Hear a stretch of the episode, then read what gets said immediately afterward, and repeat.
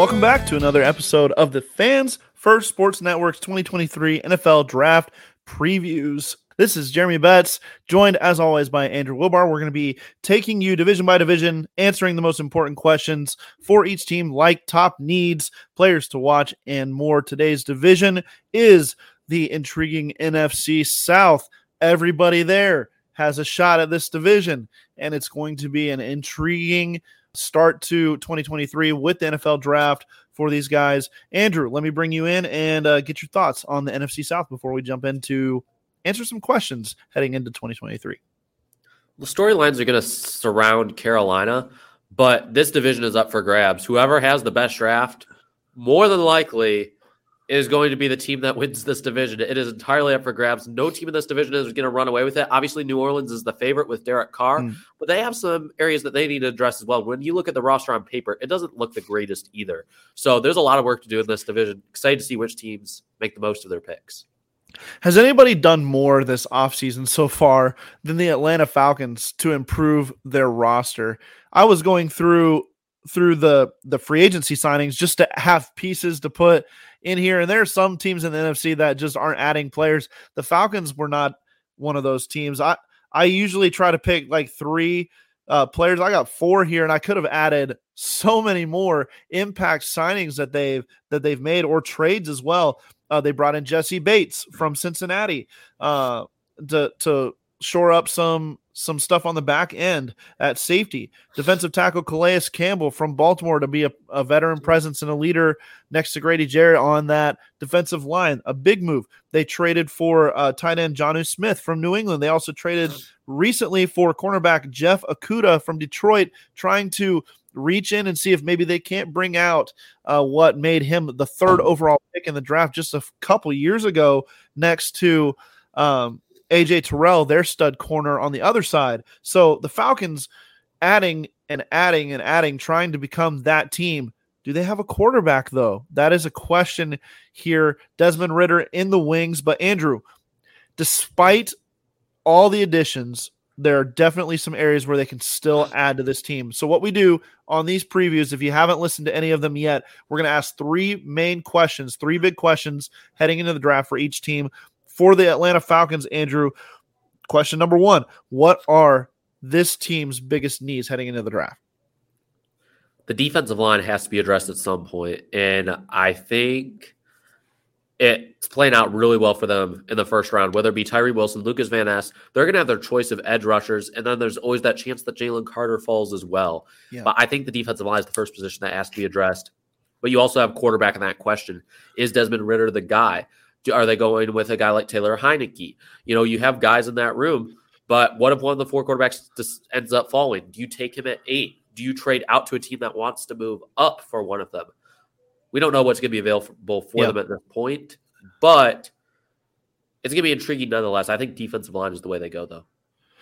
Yeah, absolutely. Um, I've got for their sneaky need, which is the second question we always ask. What what is kind of an under the radar need for for these teams? Uh, for the Atlanta Falcons, I had quarterback down just because y- you don't know what they're going to do. Are they going to ride with Desmond Ridder? Are they going to ride with Heinicke, like you mentioned, or does does Will Levis start to fall on there like, ooh, this sounds intriguing. Maybe we should just go ahead and get this guy and maybe he can sit a year under Heinicke, or let's see what we have in Ridder. I think for a team like the Falcons, who've been in quarterback purgatory since the Matt Ryan days of of yore, uh, are are longing for a, a quarterback, and you just you just take swings until you find the guy. Uh, but do you have any anything else that could stand out to you as kind of like a, a sneaky under the radar need for this team? Not really, other than quarterback. All their needs are kind of evident. You could throw a linebacker in there. You could even throw the interior of the offensive line in there. But again, there's so many positions they need to address. Defensive line just stands out above the rest because of how little they have. Could they be in play for Bijan Robinson at number eight? I don't think so. That would not be a smart move for me just because of all the needs they have. Like I'm not a fan of taking a running back that high period, but if the team's going to sure. do it, let it be Philadelphia who has most of their needs taken care of. With yeah. Atlanta, they need everything, and you can get a starting running back on day two and maybe even day three. I mean, Lew Nichols is a guy not getting a whole lot of hype, but if he's there in round four or five, I think this guy has a chance to be a top 10 back in the league. Had 2,100 scrimmage yards in 2021, battled injuries this past year, was an explosive running back, five foot 11, 220 pounds. This guy's well built, and he can catch passes out of the backfield too. Absolutely love this guy. Made the most underrated running back in the class. If I'm a team like Atlanta, I would much rather spend a fourth or fifth round pick on that guy than take Bijan in the top 10 and waste a pick that I could have to potentially get a Pro Bowl edge rusher. Absolutely. The third question we always ask is what players make sense at their selection zone. So they're in pick eight here. You already talked Tyree Wilson, Jalen Carter. You've got Christian Gonzalez down here too as as a potential fit for this team that likes to play zone, uh, likes guys that can take the ball away. They did just sign or just trade for Okudah, but that does not mean that they can't or shouldn't address cornerback. Anybody else stand out to you there at eight? No, the only reason I wouldn't rule out corner is because the corners they have for the most part are not definite long term answers outside of their top guy in Terrell. You know, yeah. out after that, you know, even Okudah, he's a rental as of right now, really, when you think about it. He's not definitely in their long term plans. And if they love one of these corners, which there's been rumors about Christian Gonzalez, if he's there, there's no guarantee he will be, but if he's there, I think that would make a lot of sense for them and just solidify one unit really well. And you could even slide Okudah inside to the slot. You'd have a little bit more versatility there.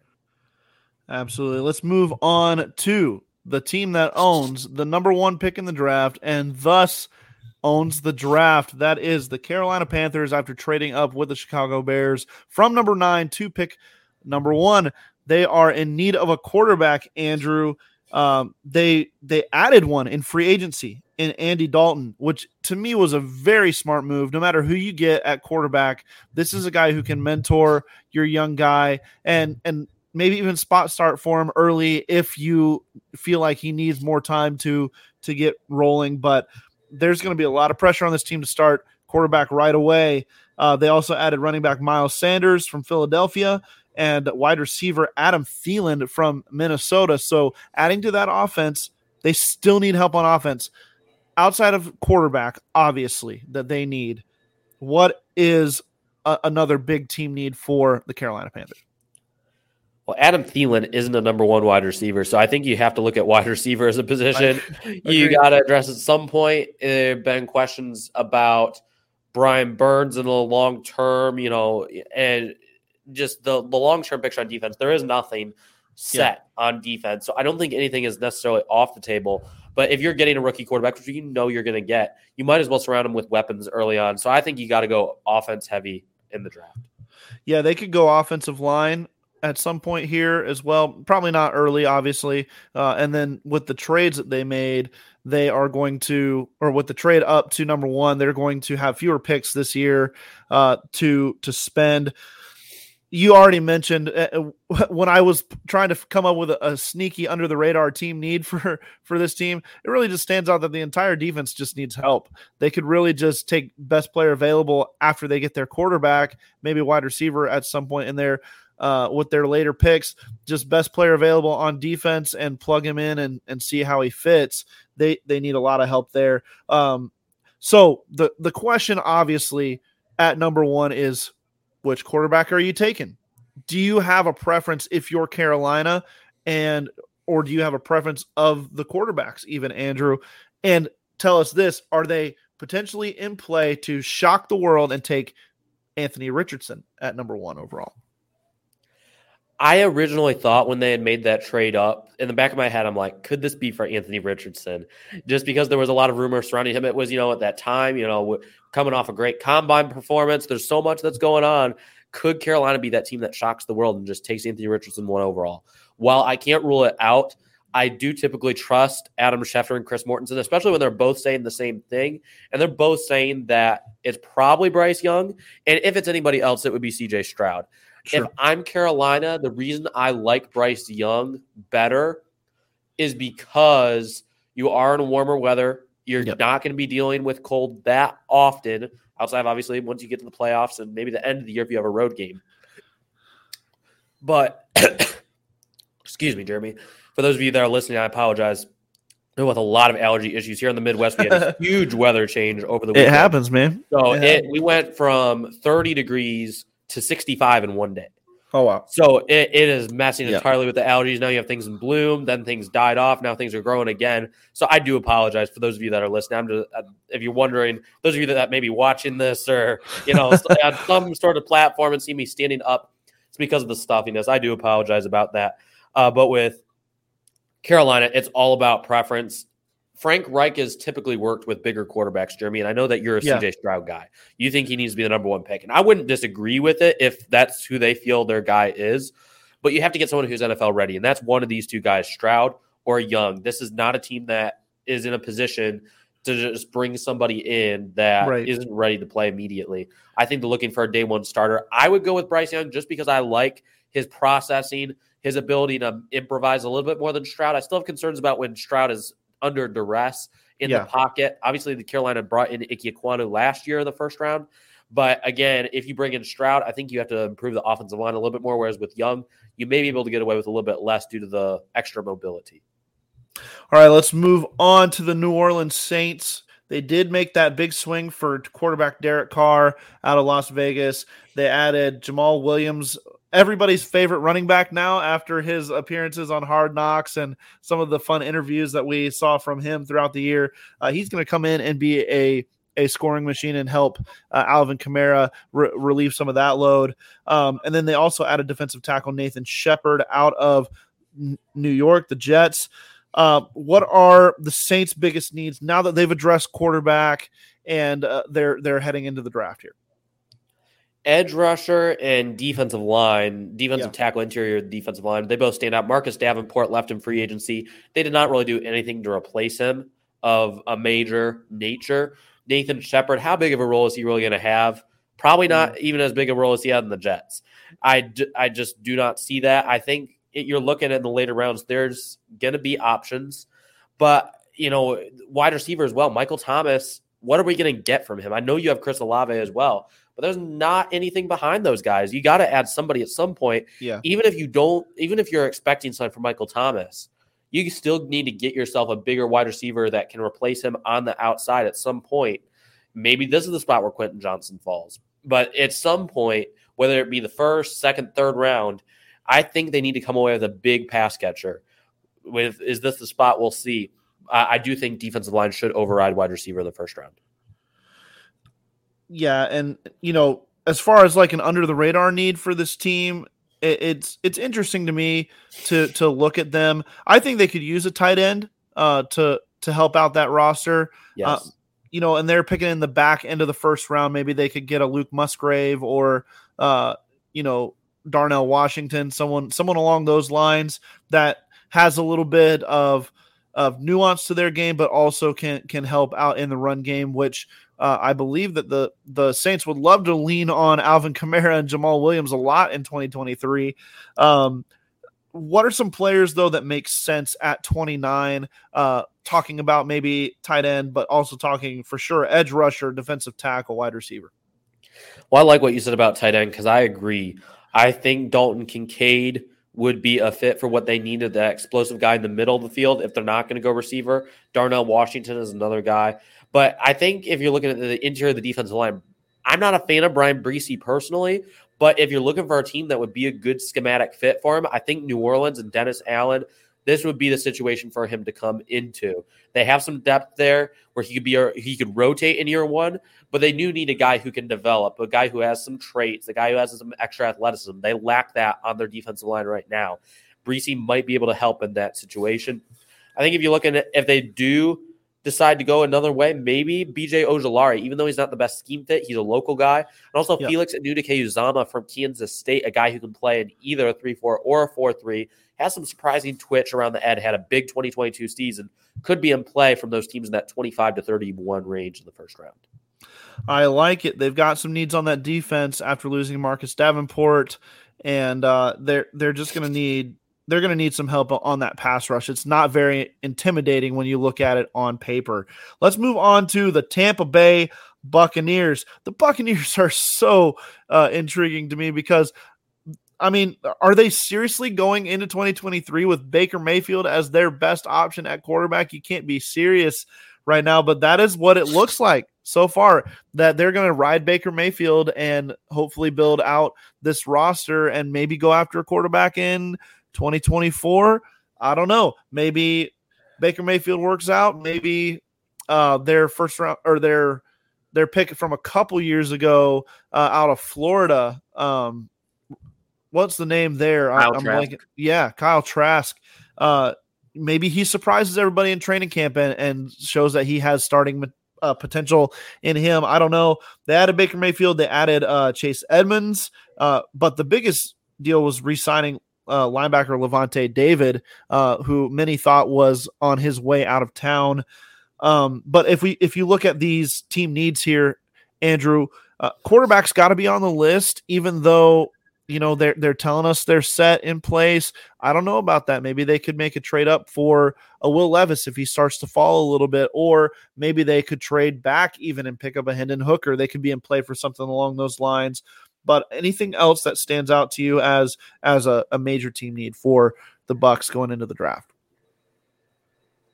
Tight end is a position they Yeah. could address just because of how much they utilize it. Tight end is a spot to look at. But quarterback, we we can talk about this for a second. I get this weird suspicion that they are a little bit higher on Hendon Hooker. Sure. I don't know if you're getting that same vibe or not, but the question is, where do you take him? Are you taking him in the Yeah. second?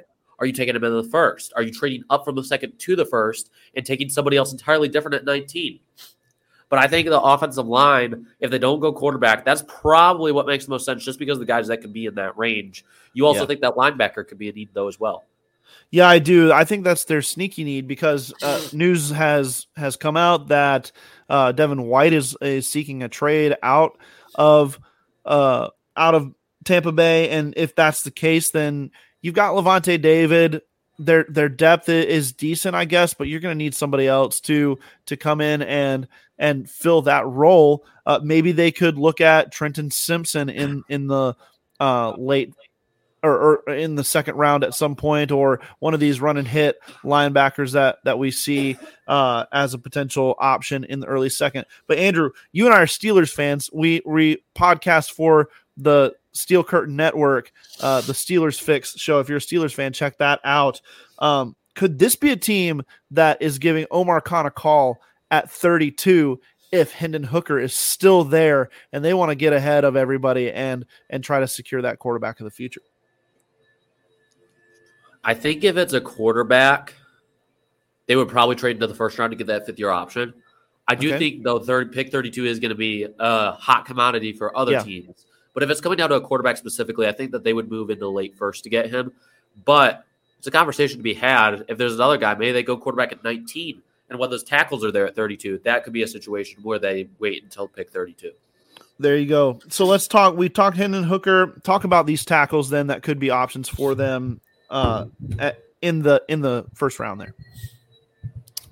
Yeah, Matthew Bergeron is a guy who's gaining steam. Some people have him going in the late first round. Some people have him going early day two. Some people think he can move inside the guard. He he wasn't tested a bunch in the ACC, but in the challenges he had, he did a solid job. Has a good anchor, uh, pretty good functional strength overall.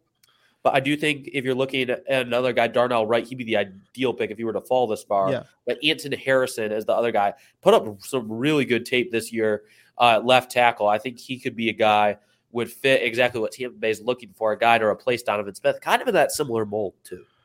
Yeah, I like Anton Harrison. I really do. I think he's a good player, and I think you know he's got potential to be one of these guys that you know you miss out on the top three tackles, the consensus top three tackles. You take him, and, and you're in just as good a shape a couple years down the road. Just seems to me like a guy who flies under the radar a little bit, like you mentioned. That's going to do it for our chatting up the NFC South.